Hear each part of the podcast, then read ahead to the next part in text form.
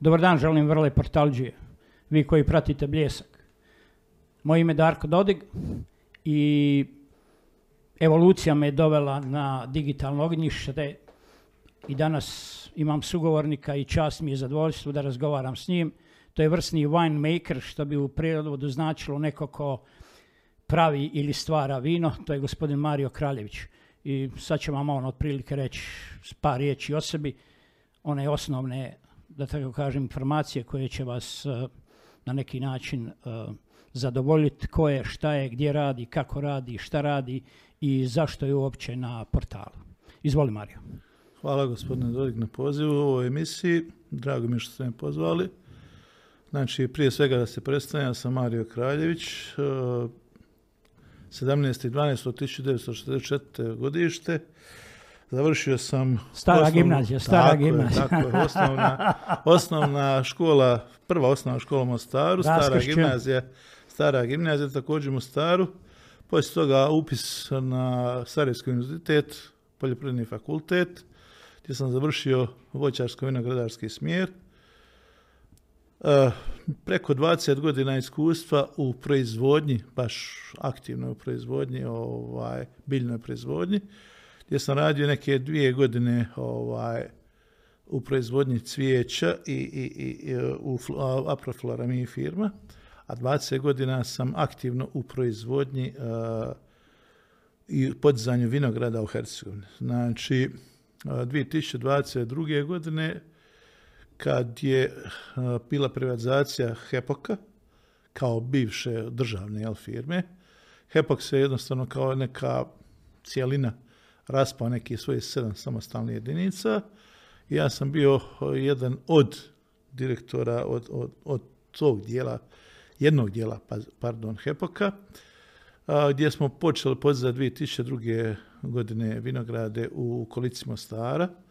Tad je nastala privatizacija, firma Hercegovina Vino ulazi u privatizaciju, CCA 100 hektara vinograda koji su bili na području Bišća polja. To dolje možete onaj, vidjeti ovaj, na, na lokalitetu Konjovusi, Lopate. Znači, s desne i lijeve strane prije aerodroma u Mostaru. Također dvije plantaže dolje u Žitomislićima, ovaj, gdje je podignuto oko prilike cca 40 hektara. Znači, za svoje neke neki svojih 5 do 6 godina, dole se podiglo 100 hektara vinograda. Poslije od 2008. godine, pošto su vlasnici Hercegovina vina ušli u privatizaciju i vinarije Čitluk i na njihovu, kako rekao, neku zamolbu i tako to, ovaj, preuzimam proizvodnju vina, vinograda i podizanje novih vinograda u firmi Vinarija Čitluk. Tako da sam osobno ovaj, oko prilike, znači moj to je neki rezime, da sam podigao neki priliku, oko prilike 150 hektara vinograda u Hercegovini, plus što sam vodio preko 100 hektara stari površina koji su bili također vinari četvrtu, znači između 200, preko 250 250 300 hektara, što je bilo, kako bi rekao, pod ingerencijom Hercegovina vina i vinarije Četluk. To je, znači, moja taj neka agronomska biografija ovaj, za na prošli 20 godina. Dobro, to je uglavnom impresivno vrlo. Tako da tako kažem, malo je ljudi u Hercegovini s takvom da, biografijom, što se tiče profesionalnom i to sve, ali smo mi ovdje danas s jednim posebnim, da tako kažem, razlogom. Uh, vi ste na neki način porodili novu vinsku hercegovačku zvijezdu koja pod etiketom Trnjak. Točno. Dajte, molim vas, znači, ovako. Evo ovako, skraćeno ću vam reći, uh, na, vezano za vinogradarstvo i vinarstvo u Bosne i Hercegovine. U kratkim crticama najveći, najveći pomak u vinogradarstvu i vinarstvu u Bosni i Hercegovini napravila Austrougarska. I to je straloviti uspon koji do dan danas, ne da nismo stigli, znači jedan Hepok kao državni gigant koji je bio, on nije stigao tu ovaj, kontinuitet. zasađenost lozom. Tako je, kontinuitet, pa i mogu reći kvalitet u ondašnje vrijeme, znači opažite u ondašnje vrijeme. Znači, u Austrougarskoj monarhiji, gdje je bila Bosna i Hercegovina sastavni dio Austrougarske monarhije, otprilike bilo je posađeno u Hercegovini 6800 hektara, oko prilike. U Hepoku u svojom najvećem usponu imaju otprilike 6600 hektara, da bi, nažalost, sad, u ovo vrijeme, došli tu gdje jesmo, moja osobna procjena je između 3000 i 3300 hektara, znači mi smo faktički više od pola, 50 do 60% izgubili smo tih površina koje smo imali prije stotinu godina. Faktički stotno i više godina. Jel? Ovaj, šta, je, šta, je sada, šta je sada bio, zašto, zašto smo bi, povod ove emisije je bilo? Znači, povod, o, o, najviši, e, pošto smo mi, Bosna i Hercegovina, vrlo mala i faktički u svjetskom nekom okruženju, možemo reći sa 0,1% svjetskog vinogradarstva, smo beznačajni. Ali bez obzira na to sve imamo jedan, jedan ogroman potencijal što ja smatram da bi, da bi Bosna i Hercegovina trebala da ima oko prilike 10.000 po svom potencijalu, svemu što 10.000 hektara vinograda, ali autohtoni sorti. A, ako mi dozvoliš, koliko ja sam upućen, Evropska komisija zahtjeva 12.000 zasađenosti. Ja govorim realnost, a Evropska komisija govori nešto drugo. E sad, šta je sad vezano za, za, za, to? Mi ne možemo biti prepoznatljivi po nekim, mi znamo recimo da je u crnom sortimentu u svijetu, Cabernet Sauvignon i Merlot otprilike otpada 70% svjetskog vinogradarstva i vinarstva na te dvije sorte. Ali mi, mi se ne možemo natjecati sa, sa, sa Francuskom, sa Španjolskom, sa Novim Zelandom, Australijom, Žavčkom, Čileom, koji je sa Merlom fantastičan, Argentinom. Znači, nama jedini, jedina naša preporuka i naš potencijal je u uzizanju autohtonih sorti, koji, znači, faktički, te naše autohtone sorte u, principu nema nitko. Mi imamo sortu žilavku, od bijelih sorti, gdje je ona samo zasađena još, dok je bila socijalistička federativna republika, ostala samo u Makedoniji bila zasađena. Znači, žilaka koja je bila baš vezana za Hercegovinu, blatinu koju nema nitko, ali apsolutno nitko, znači ni u Dalmaciji, ni u Crnoj Gori, ni Makedoniji. I trnjak, jedna sorta koju sam osobno, osobno ja počeo revitalizirati, a u principu počelo sa pričom o revitalizaciji blatine. Zašto?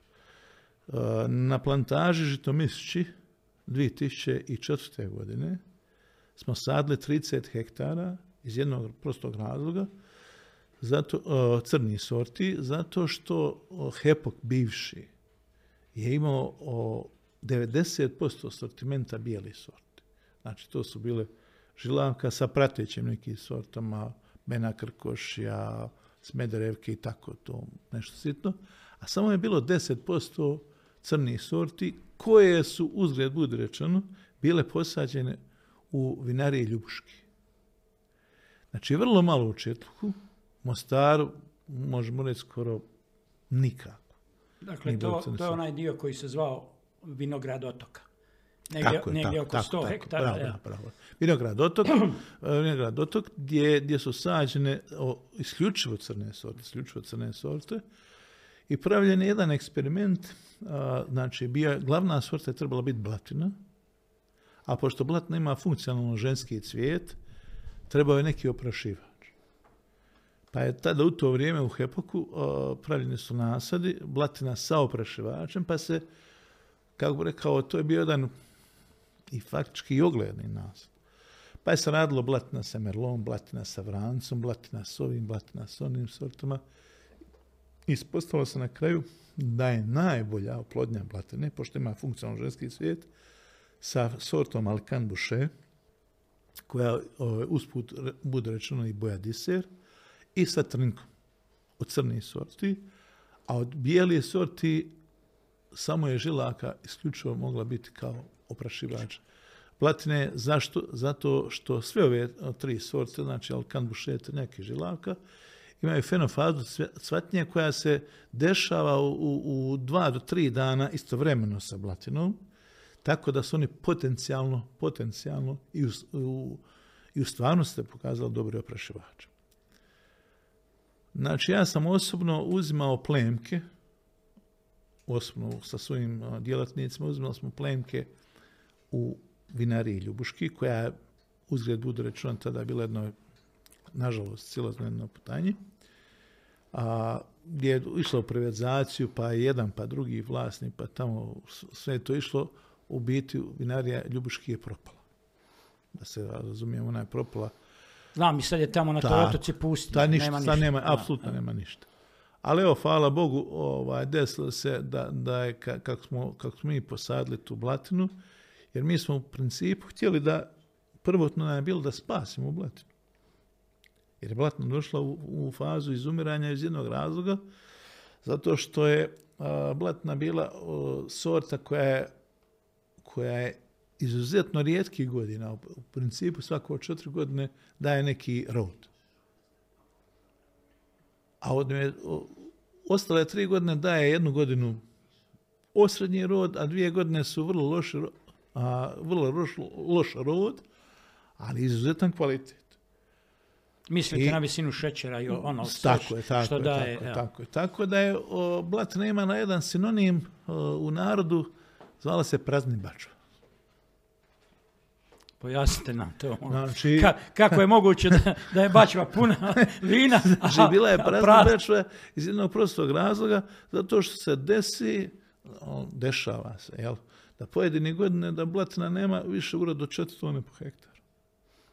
I to je za proizvođača, za proizvođača jedna poražavajuća poražavajući prinos. Da, da, to, da to slikovitije malo. Po trsu koliko to znači? Pa znači po trsu, da, da zna nekad biti ispod kile. Otprilike kilo ispod kile, ali nekad vam zna dati pet kila. I to je, to je jednostavno taj, taj, taj problem problem kod blatine i šta smo mi uradili? Znači ja osobno sam radio ovaj dva reda blatine i, sa, sa, sa, redom oprašivača, jedan red kanbuše i jedan red trnka. I onda sam ja osobno, znači šta je to? To je bila jedna sorta koja uopće nije bila prisutna u čitavoj Hrvatskoj. Da, da, li ona ima svoju povijest? Ima povijest, ima povijest. Znači, evo ako da budem iskren, kad sam ja studirao, bile su famozne dvije Biblije vinogradarstva. To su bile dvije knjige.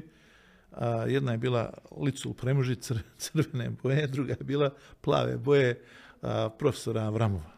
I to su, to su bile dvije knjige koje koja, ako si vinogradar, morao si znat, pročitati i bez obzira na, na vinogradarstvo koje kao naš predmet bilo to ko nije pročitao, ko nije upio svaki redak, nema od toga ništa. Pretpostavljam, moralo se i postupati po nekim... Ja. Međutim, e, u tim knjigama, recimo konkretno u sortimentu u bivšoj Jugoslaviji, taj trnjak je opisan u šturih par rečenica. Znači, on je samo nabrajan taksativno da postoji jedna lokalna sorta trnjaka, o kojoj se uopće ne zna ništa. Nikakve karakteristike.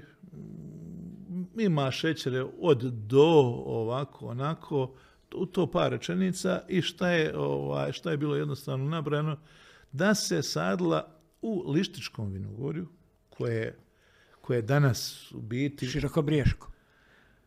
široko briješko, da, ali koje je sad toliko zapostavljeno, zanemareno, da je jednostavno Sad nekom kaže da je postao Liško vinogorje, svi za bezegnut glede, ali je činjenica da je tako bilo. Znači, u reonizaciji ovaj, u bivšoj Jugoslaviji to je vinogorje postojalo. A sada uopće ga niko živ ne spominje. Dobro, sad, vjerovatno će sad i bljesak biti čitaniji malo na širokom brijegu. Ovaj, šta, znači, ta sorta trnjak je bila u principu općina Široki brijeg, Grude, Imotski Imotski, gdje se u Imotskom ovaj, spominje, ima jedan sinonim, a to zove rudežuša. A zašto rudežuša, to ću vam objasniti sad. Neko ko, ko bude sad prolazio granicu preko, preko Gorice, jel, kad bude ulazio iz Vinjana preko Gorice u, Hrvatsku, znači prije Imotskog ima selo Rudeži. I to je vjerovatno jedan bio, pošto sam ja imao doktorat, svoj, dok, na, ja sam doktorirao inače na Trnku, i u tom selu Rudeži, u Rudeži je bio jedan moćni čovjek tada u to vrijeme i u njega je bilo u tom vinogradu i zato se a, zove Rudežuša. I još je taj trnjak bio posađen u okolici Vrgorca, Ljubuškog, znači ovo je plantaža otok što sam rekao, i negdje oko prilike do Metkovića, tu negdje. Znači to je jedno uska, usko lokalno područje gdje on bio ovaj, prisutan. Međutim, šta se desilo? Evo igrom slučaja, znači ja osobno sam posadio trnjak isključivo, prvenstveno je bilo radi oprašivača, radi oprašivanja blatine. I onda sam tek, u biti kad sam, kad sam posadio oko prilike neki svoji 17 tisuća na trsova. Trnka. Trnka. U, a I, to su bili čisti redovi. A znači, gdje, gdje je to područje? To koje... To je Žitomisić donje polje. O, gdje smo imali čist red blatine, čist red trnka, čist red Alkan Bušea i onda smo mogli brati sortimentom. Tako je. I onda sam primijetio da je ta sorta izuzetno potentna. Da, jer je u biti ona uvijek bila, kako bi rekao, u kupaži sa ostalim sortom. I onda sam primijetio po svim nekim parametrima koje sam dobio, da je to sorta koja, ako se radi sa, sa korekcijom prinosa, koja ima tako moćno jedno tijelo, tako jedno ekstremno visoke šećere, dobru, dobru boju vina, dobru boju vina, a dobre kiseline u vinima crnim, jer u biti kad, kad vi, vi dobijete dobru kiselinu u tim vinima crnim, znači one su sposobne za odležavanje. Znači ta sorta može bez ikakvih problema da i postiže najbolju kvalitetu kad bude odležavanje minimalno četiri godine. Znači, oko prilike, ajmo reći, fermentacija plus sazrijevanje, minimalno sazrijevanje u drvetu, minimalno sazrijevanje u drvetu od godinu dana u novoj, u nekim polovnim a, bačvama do dvije godine. Poslije opet, o, kako bi rekao, homogenizacija vina, izbalansiranje i godinu dana minimalno starenje u staklu, znači u boci kad se buteljira, i tek petu godinu pijenje. Pijenje. Dobro. Znači, potencijal njen je sigurno od 5 do 10 godina, ako ne više. Nama lajcima približite to malo. Koliki su to šećeri u tim najboljim berbama, da tako kažem. Znači, osobno, osobno, osobno ja sam, ja sam onaj, dobivao šećere. Znači, šta sam radio u svom ogledu za doktorat koji sam radio. Radio sam četiri vrste, četiri vrste rezidbe, a sa naravno sa korekcijom, sa korekcijom prinosa i dobio sam oko prilike oko prilike ovaj, u dvije godine gdje sam, gdje sam pravio tu, kako rekao, selekciju, brao grožđe, ali u istom intervalu. Znači, u istom intervalu se bere svaka opcija. Znači, nisam radio neku, neku kako rekao, ovu, ovu opciju da berem posebno, nego u istom intervalu sam brao. Znači, a, bez ikakvih problema, bez ikakvih problema a, sa, sa prinosima oko prilike od kilo i pol do dva po trsu. Znači, gdje su, znači, ajmo reći, prinosi 7,5 do 10 tona po trsu. Znači, ono što se u biti sada traži, traži se, znači, mi uh, još gledamo prinose po kilograma. Znači, u uniji, pogotovo recimo Francuzi, to prvi uveli. Znači, oni imaju 5000 litara po, po hektaru. I to se smatra top vinom. Znači, kad, kad, kad mi ovdje radimo 5000 litara po, po hektaru, bez ikakvih problema, znači, ovisno od godine, varijacija je alkohol od 14 do 15% prirodnog alkohola.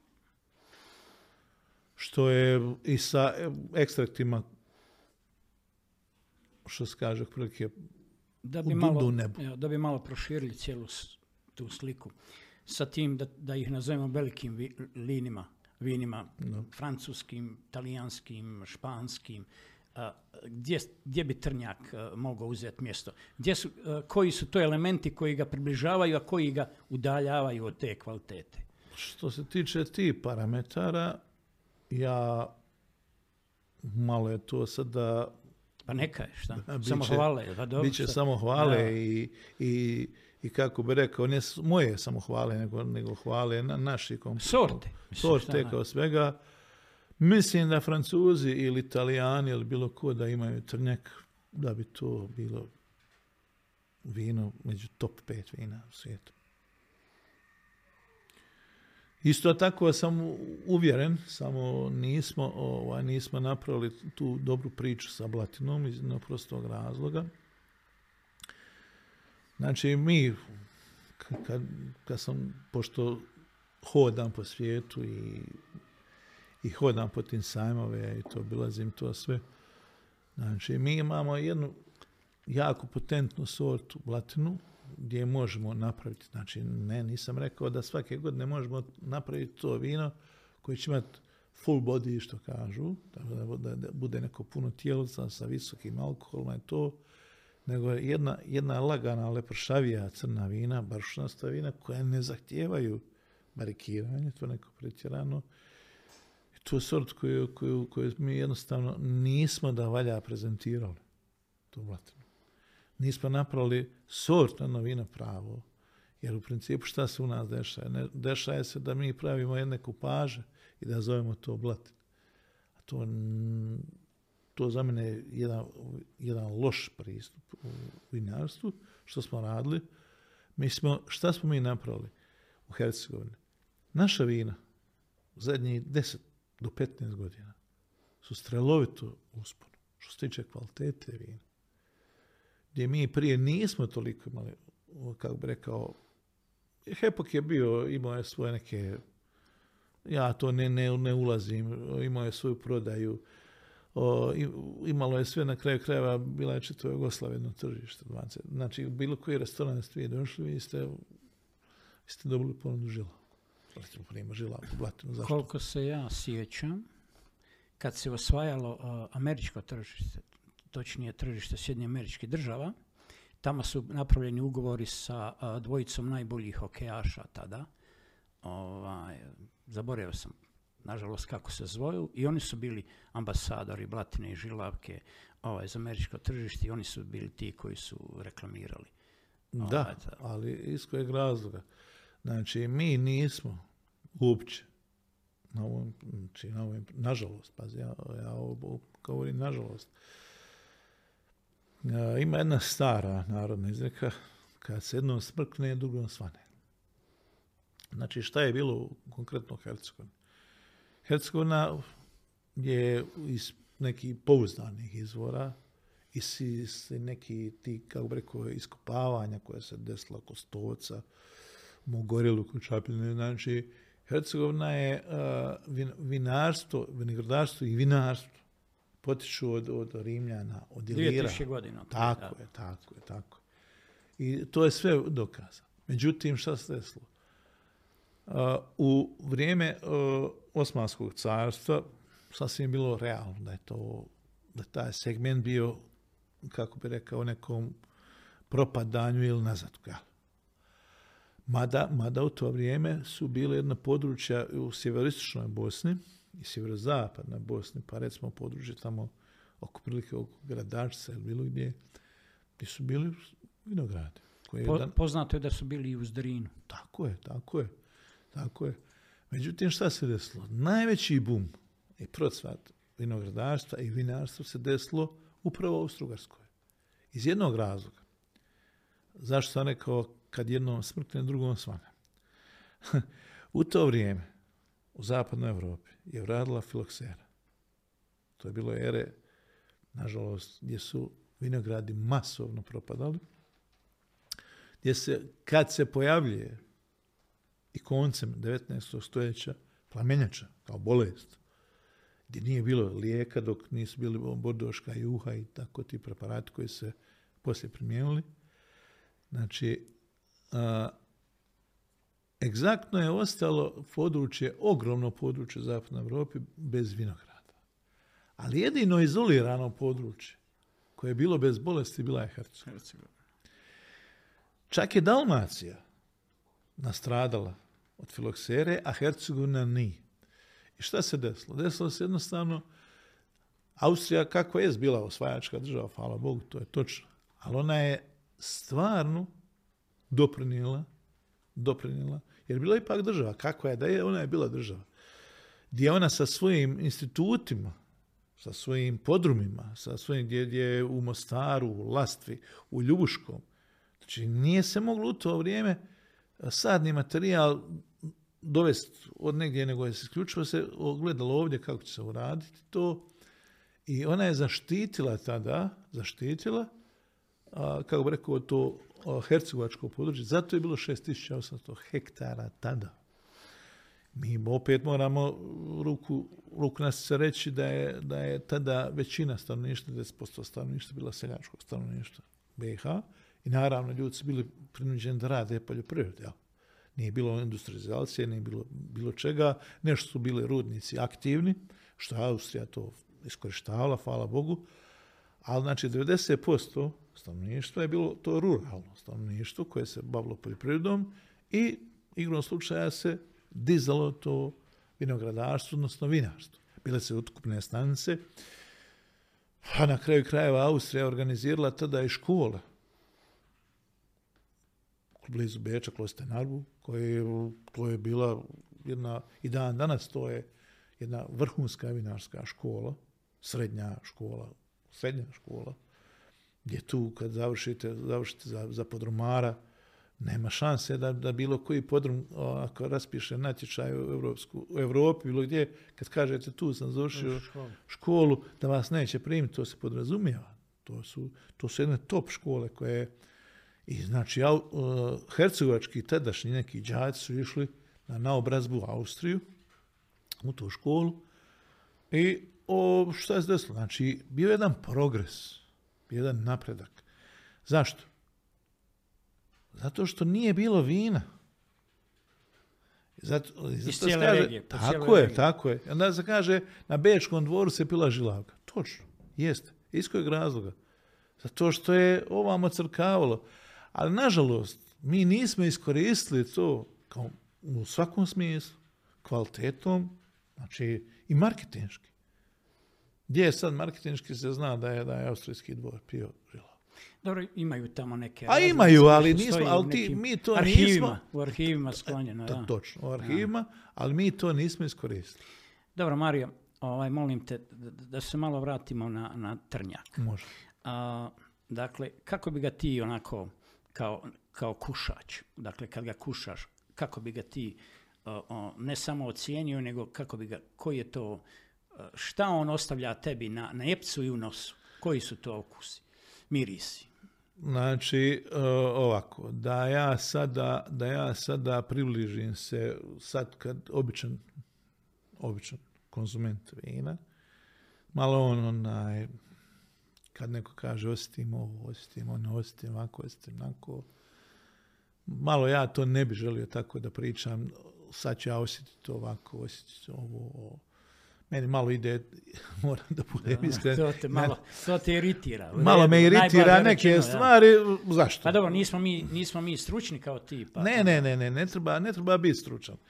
Meni je malo sad da kaže, ima citrusne note, ima papaje. Ja, ja, ja. Okle papaje u Hercegovini. Mislim, ja. za bijela vina, je to? Bravo, to bravo, bravo. Ali najbitnija je stvar šta kupac, obični kupac, šta osjeti kad on proba vino. Znači, kad uzmete trnjak, jedan dobar trnjak, osjetite jedno moćno vino, koje treba, naravno, jer on je u početku divlji, jako divlji, koje treba smiriti. te njegove tanine, tu njegovu robustnost treba kroz to, kroz to odležavanje do pet godina. Tako, tako. I onda dobijete jedno moćno vino, jednu punoću okusa.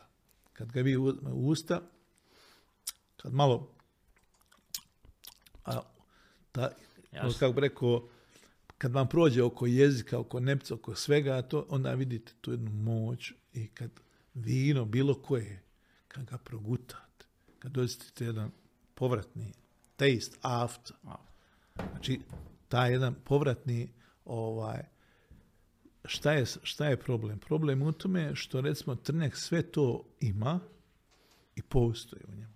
Bravo. I to je jednostavno šta treba čovjeku, običnom čovjeku, običnom konzumentu reći, jer mi moramo pričati, moramo mi pričati priče, 90% ljudi priliku ne zna šta je dobro vino, ali moramo ga podučiti. Šta je, kako je, da vidi to nešto i kako sljubiti to. Najbitnija stvar kako sljubiti to sa hranom. E sad, da u ovoj prašumi etiketa, šta treba napraviti? Ne mislim sad, pre, kako bi rekao, stalno smo u tom nekom marketingu. I, ja ne volim to više ni, ni tu riječ ni izgovarati. Dakle, šta treba napraviti? Da u toj prašumi etiketa trnjak na neki način zasija svojom tom, Vidite, upravo tom punoćom tijela o kojem ajde, ajde ovako, molim vas, uzmite, uzmite konkretno, konkretno, komplet uh, vinarski sektor Hercegovine. I vi ćete vidjeti, vidjeti, nema veze da li je to žilavka, da li je to trnjak, da li je to blatna, uopće nije bitno koja je to sorta. Vi ćete vidjeti nešto, nešto, kako bi rekao, strašno, mislim strašno dobro što se tiče marketinga. Da većina vinara u Hercegovini ima jako elegantne, lijepe boce. Fantastične etikete, uh, ambalažu, kad vidite, uđete recimo u jednu Njemačku, on ima jednu te istu bocu za rizling. Francusku Bordeaux, jedna te ista je boca. Te uopće etikete nisu nešto spektakularne. Imate špiše, šato ovaj, jedna bijela do blijedo žuta ta podloga, dvorac taj neki nacrtan, crvena kapica. Stvari u sadržaju mi smo stvarno puno uložili marketinški, mi, ne, ne, bez daljnjeg. Mi smo digli, stvarno, ona, u Hercegovini se digla kvaliteta vina, to je, to je neosporno. Ali mi smo u, u tom marketinškom smislu jako puno dali truda, kako bi rekao, da to, da to uradimo. Okay. Bojim se da taj potrošeni novac na marketing vrlo loše utjecuje na krajnu cijenu vina. Tako je. Opasno je povisuje, pogotovo za socijalnu sliku tržišta na kojem se nalazi. Vidite ovako, šta je, šta je problem kod naših vina? Naša vina, kad gledamo, kad gledamo sada svjetska vina, naša vrhunska vina nisu na nivou cijena svjetskih vina. Ispod su. Ali su za naš standard skup. Recimo evo konkretno. Ja imam primjer onaj gdje barem četiri puta, osim kad je bilo ova korona, barem četiri puta sam bio godišnji u Njemačkoj. Znači u njih počinju tu, ta vina neka, stvarno dobra vina, idu od 7 eura pa nadalje. E sad recimo u nas, ako hoćete dobro vino da popijete, ih neće dobiti po 6 eura.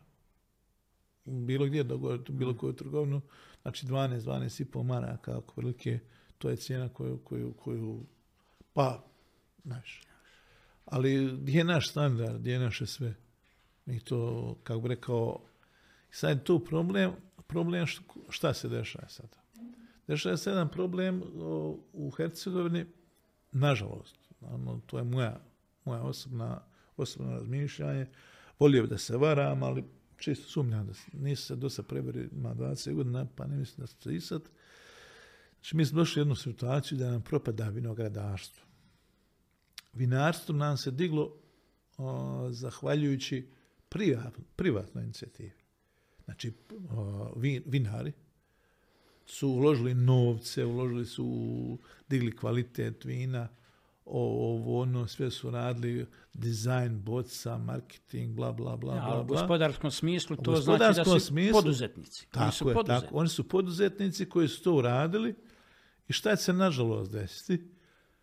Vi svake godine, ja ne znam koliko vi imate priliku da prođete, recimo kroz Brotnju, kroz, evo recimo konkretno u Širokom brijegu, Brotnju, bilo gdje, i doješte, znači sve manje vinogradi koji su, koji su ljudi prije radili 500, 1000 trsova što su imali. Sva, ti, vi svake godine vidite da je, da je jedan vinograd se više ne radi. Sve manje i manje. Ne radi, ne radi, ne radi.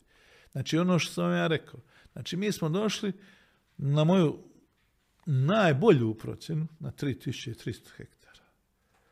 I ja smatram za 10 godina da ćemo, da ćemo izgubiti još 1000 hektara.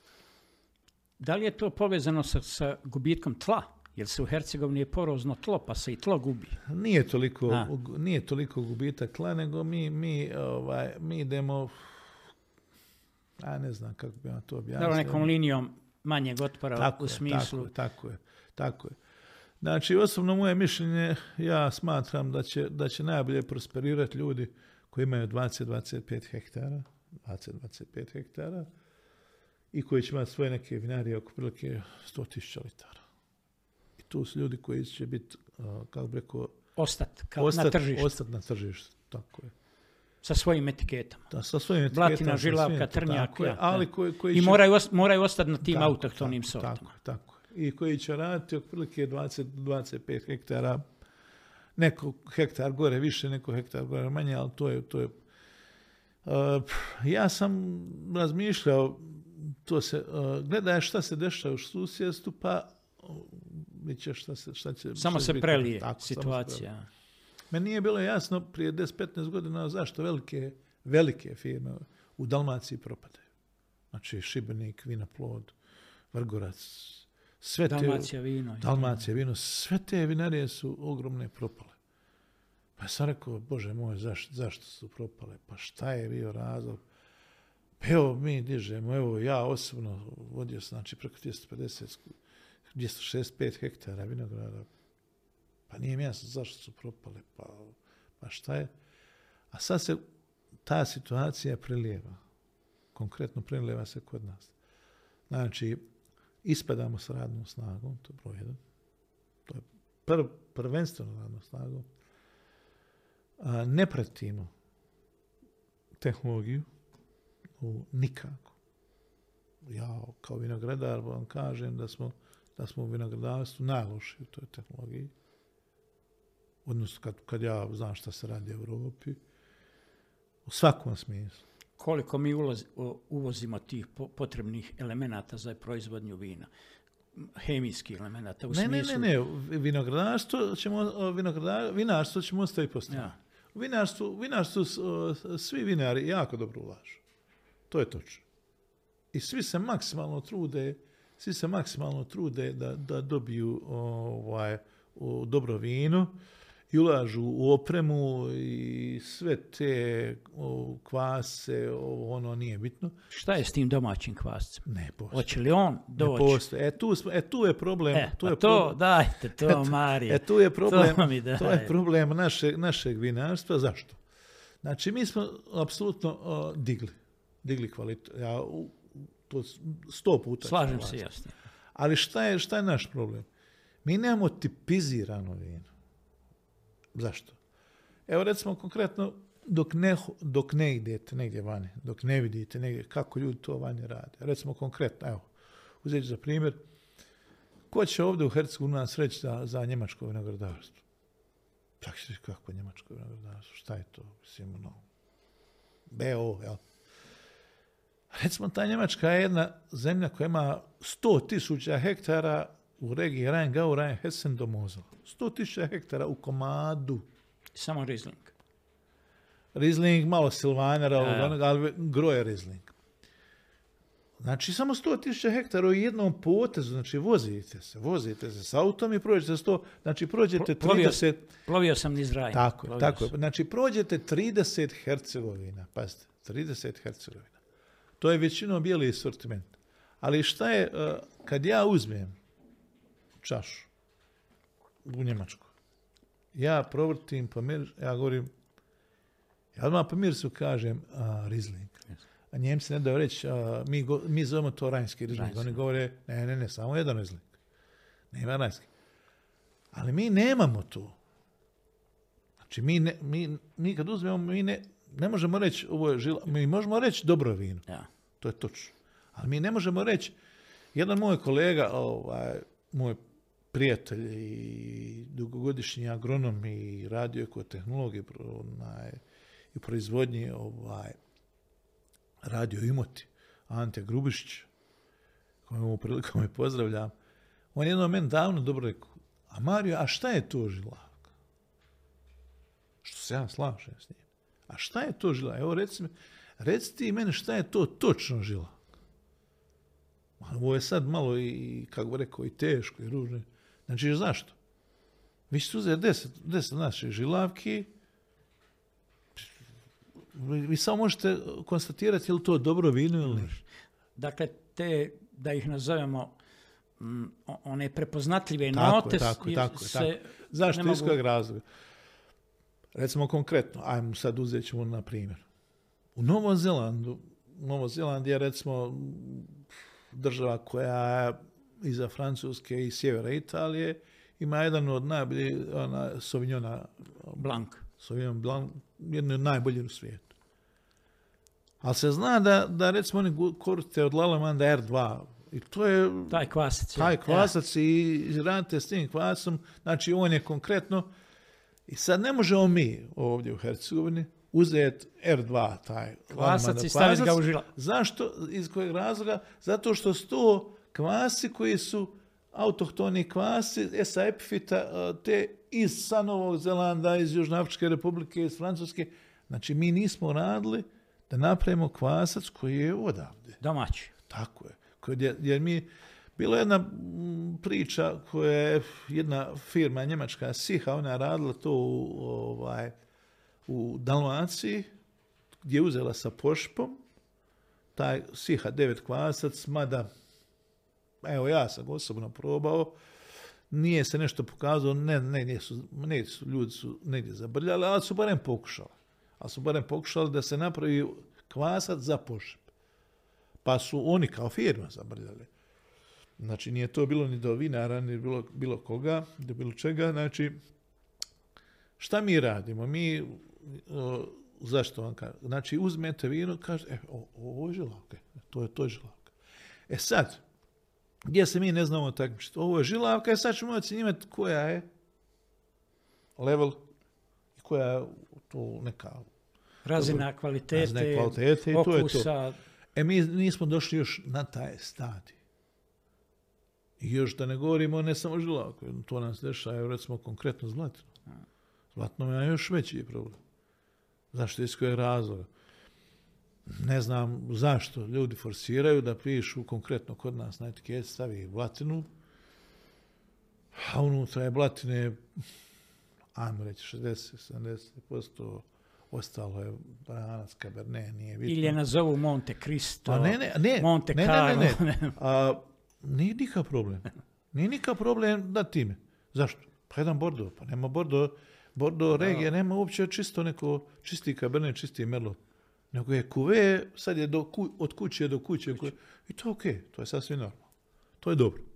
To je za mene jedan pošten pristup. Znači, zove se po šato ova, šato ona, bla, bla, bla, bla, bla, ali znači jedna regija Medok ima oko prilike više Merloa nego Cabernet, a druga regija ima više Cabernet nego Merloa i to je ok. Ali u nas problem ovo zašto? Ja znam, ne možemo se držati što je Hepok radio. Hepok je radio, on su bilo vrlo jednostavni. On su rekli, kako ćemo zaštiti žilavku? Ajde, izvolite, inženjeri, recite koliko imamo mi žilavke u našim proizvodnim pogonima. Svi on rekli, pa imamo žilavke 70%. Šta je ostalo? Pa ima 10% Bene, 10% Krkošije, Smedreke, o, ok, super. Žilaka je zaštićena, tuk, tuk, tuk, tuk, tuk, tuk. Taksativno, kao, onako kao što su oni imali. Tako su radili. Osmampirije. Tako, tako je. Tako su radili sa Blatinom. Blatin ima 70, 75%, Alicanta ovoliko, ovoga, ovoliko. I on su to zaštitili, ali Hepok je radio isključivo radi sebe. Radi svojih plantaža. Znači oni su se jednostavno prilagodili, pošto su bili jedini na tržištu, jedini meritorni i faktički zakonodavni su bili. Sad ovdje mi ne znamo sad u nas kroji zakona neko koji nema veze. Pa nedostatak je zakona o vinu. Pa, u Bosni i Hercegovini nema ga. Tako, to je problem. radi na neko zakon koji veze nema ovom, ovi drugi se prilagođavaju. Pa kraj krajeva ostali smo bez udruge. Jasno. Ne, sad ima bezbroj. Pa ima. sad ima bezbroj udruga. Ja, ali mi nemamo udrugu. Pazite, meni je drago, evo sad je konkretno onaj, lani je u gospodin Milas, on je osnovu udrugu sa Ljubuškom, drugim Ljubuškom. To je lijepo. Ima Blaž. Ima, nije Blaž udruga, Blaž je... Dobro. Nije ona klasična udruga. Ali to je u biti, kako bi rekao, znači u Ljubuškom, sad kad bi uzeli gospodina Milasa, Nujića, Kežu, ove, one, znači, oni otprilike imaju između 150 i 200 hektara. Sad, sad ljudi su osnovali udrugu, iskojeg su razgovor osnovali udrugu. Zato što ova ne funkcionira. Možda bi bolje bilo da su osnovali zadrugu, pa da se ujedine s količinama. Osnovali su udrugu, a ta, to je recimo kad, kad, kad, bi negdje vi došli, kad bi rekli da ima udruga vinara, vinogradara vani sa, sa 150-200 hektara, bilo bi smiješno. Ali ok, ljudi su vidjeli da ova ne funkcionira, pa ćemo mi samo raditi i gonjat ćemo svoje. I ja to poštujem. Ali nažalost, toliko smo mali, toliko smo mali, pa smo se razbili u tom segmentu. Znači, ta udruga, udruga je bila. Ali su predavali neki parcijalni interesi. Na kraju krajeva došla je situacija taka da je bilo, bilo podijeliti ono noževe, peštolja.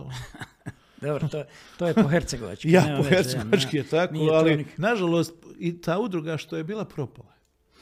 Rad neki parcijalni interes. Znači, što nije bio neki zajednički interes, hoćemo li dizati ovaj, na, na veći nivo vinogradarstvo i vinarstvo Hercegovine, odnosno Bosne i Hercegovine kompletno. Da mi još malo vino u, u cjelini približimo o, konzumentima, o, ljudima koji, bi, koji piju ili koji će piti ili uglavnom će konzumirati vino, sa ovim, e, kako bi rekao, mistificiranim terminima koji se koriste. Najprije, najzanimljivije je taj termin barik. Šta je barik? Kako Barik je ovako, da vam budem iskren, barik je jedna, kako bi rekao, dobra, dobra stvar u smislu tome. Vina koja će odložiti, pogotovo crna. Ja nisam baš odmah da budem u startu pobornik neki bijeli barikirani vina. Znači može, može neki light kako bi rekao, varik, kako bi rekao, kad vi probate bilo vino da ovaj iz pozadine negdje malo drvo ga oplemeni. ja. Ali ne u smislu da ga drvo preuzme, ona, da, bude drvo dominantno. U svakom slučaju sam pobornik, pobornik drveta i, i, crvenog, odnosno crvenog vina. Crvenog vina, pobornik sam toga. Međutim, imate jedan problem. Znači, ne može barik napraviti bolje vino ako ono loše. Bravo. Znači, ako imate vi dobru sirovinu, dobru robu, barik će ga oplemeniti. A barik na loše vino, ništa. Neće, samo će ga još više drugi, drugi... Samo, će, samo ćete imati to okus da mezijete drvo. Drugi, drugi termin koji je zbunjujući za ovaj, jel, vinoljubce, kuve. Šta znači kuve? Kuve vam je jedna vrlo, kako bi rekao, dobra. Za mene, za mene osobno dobra jedna stvar. Znači, kuve je kupaža gdje vi, kuve se ne pravi kad kažete u nas imamo jedan starinski običaj kaže što više biri, to bolje je vino. Ne. Znači, posebno se vinificira jedna sorta, posebno druga sorta, posebno primjer treća sorta, i onda se gleda kupaža ta. Da, kako se to radi u profesionalnim vinarijama. Znači, uzmemo četiri četiri tipa tog, aj stavit ćemo 70% toga, 20% te, e, onda se kaže, e, evo je sad najbolje. I onda se na taj način to vino kupažira poslije. Znači vino to odloži, pa se poslije kupažira, pa se ono godinu dana sljubi ponovo i onda ide na punjenje u boci. I to je kube, to je za mene, to je za mene sasvim ok, sasvim ok, ali ovo što sam vam rekao, ne morate praviti da kažete to je to vino. Nije sortno onda vino, nego je kuve, pa ga nazovete vi kako hoćete.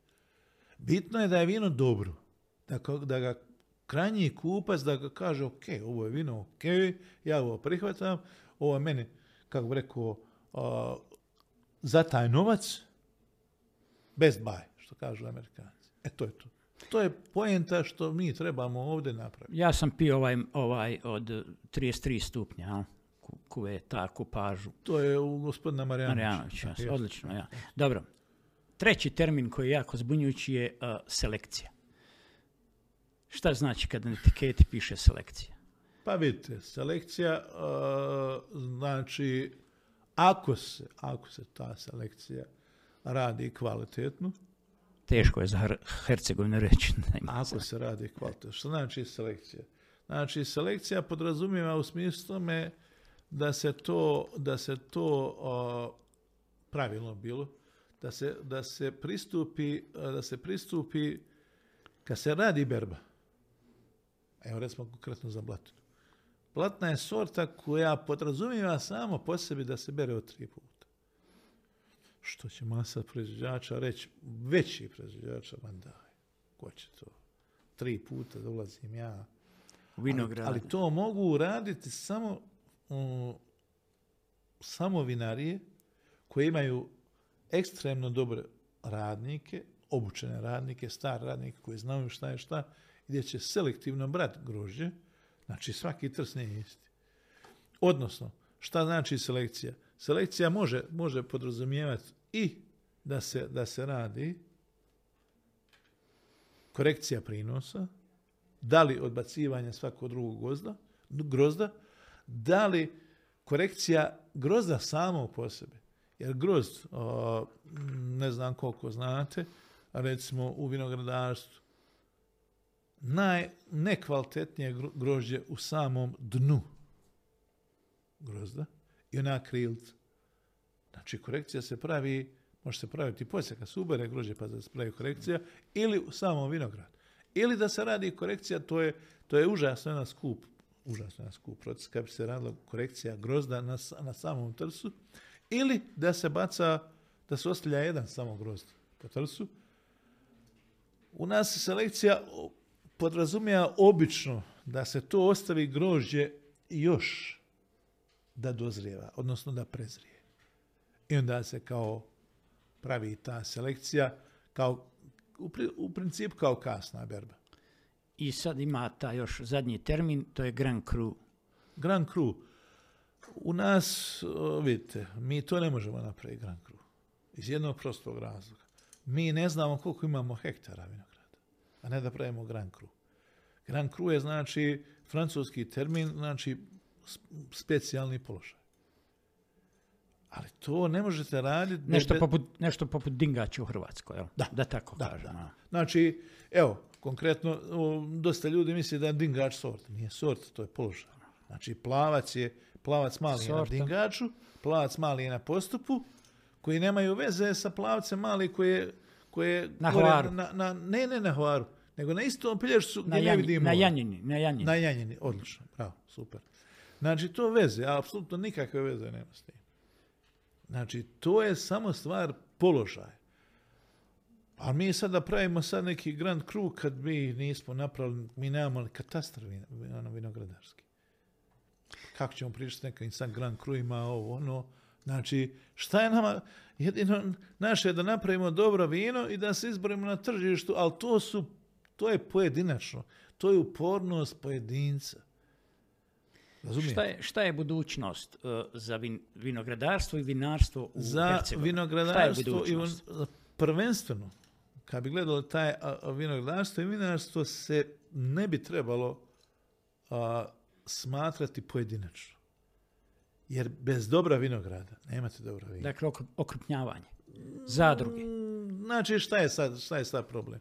Problem u tome je što, recimo konkretno, ja sam, ja sam imao jedan dobar, dobar, dobar primjer. Kad u nas kažete zadruga, to kod vam neko vadi zdrav zub. Zašto? Zato što je, te zadruge imaju lošu konotaciju u nas. Lošu konotaciju u smislu toga zato što svi odmah čim kažeš zadruga, sjeti se 48. oduzet ćete zemlju, bla, bla, bla, ovo, ono. A recimo konkretno, evo, da, samo jedan primjer. Firma najveći proizvođač cijepova vinove loze u svijetu je firma Raušed. VCR. Vai kooperativo Raušedo. Znači zadruga, kooperativo, zadruga. To zadrugar. Gdje god dođete negdje u, ajmo reći, Si Tirol, Južni Tirol, u, u Italiji, gdje su najveći proizvođači jabuke. Sve u, u to nekoj zadruge, svi su nekoj kooperativi, svi se nešto udružuju. A u nas jednostavno to, nažalost, neko neće, niti hoće, niti ima želje, ambicije, bilo čega. Konkretno najveći prije rata, prije rata. najveća zadruga koja nije funkcionirala kao zadruga, bila recimo vinarija Četluk. Gdje su ljudi dolazili, u vinariju Četluk se okupljivalo to grožđe, međutim šta je bio problem? Problem bio ovaj, što su ljudi u vinariju Čitlu doćeravali grožđe kad nije mogao nikome prodati. Razumijete? Ili mu je ostalo nekog viška, pa ajde, nek ide u vinariju Čitlu, pa kad da vinariju Čitlu para, bit će ti novaca. A recimo, odličan primjer je bio recimo u jednom Iloku u Hrvatskoj, koji nije daleko od nas, gdje oni dan danas ima jedan taj princip, znači manji proizvođači mogu dati svoje grožđe i uzeti sebe vina koliko oni hoće, koliko njima potrebno za svoje vlastne potrebe, a novac će dobiti u onom smislu kad se realizuje ta proizvodnja, odnosno prodaja vina. Ali naravno mora žati jedan kvalitet grožđa. Recimo, desilo se konkretno, ja osobno znam ovdje, ovaj, kad je došlo, kad, je bila privatizacija, neuspješna privatizacija, odmah moram start naglasiti, od strane Hipo banke što se tiče vinarije Ljubuški, gdje je taj direktor Austrijansko došao i on je odmah na, na oglasnu tablu izvjesio ok, kupovat ćemo grožđe, cijena je po parametrima, po kvaliteti. I niko nije došao. Čim je on, čim je on izbacio Znači, nije sporno. Ja kad dođem, ja, ja pitan ljude onaj, u, u Njemačkoj, ma, pošto je ovaj Rizling? E, ako je toliko je toliko eksla, 95, 100, 90, između 90 i 100, ajmo reći, gdje su kiseline oko prilike 6, tipu 7, eur. Nije, ništa nikad nije sporno. Zato što taj Rizling ide u vrhunsko vino. Znači, po parametrima kvalitete izvon traži cijenu. E, to, je, to, je, to je danas u nas nastao problem. Zašto? Iz jednog razloga, zato što se još mi svi uzdamo, neka ja ću sam za sebe, šta mene briga za druge, nemamo tog nekog osjećaja kolektiviteta, odnosno mi smo toliko, toliko mali i, i mizerni, ali eto. Dobro, ali nije to nije nužno da ne možemo jedan dio tržišta ovaj, osvojiti i nije nužno da tih, ne znam, Hercegovina danas možda nema ni, ni milion boca, ali da nije problem da prodamo tih milion boca. Mi imamo jedan problem, mi imamo dva problema. Prvi i osnovni problem je ovaj, što mi kad vino izvozimo, mi možemo vino izvesti, ali sigurno ne pod ovim cijenama pa dobro, to smo zaključili. To je, to, to je zaključili, ja. To je broj jedan. Broj dva, najveći problem je malo prodaja vina u BiH po glavi stanovnika. To... Statistički, to, to je još jedan drugi ja.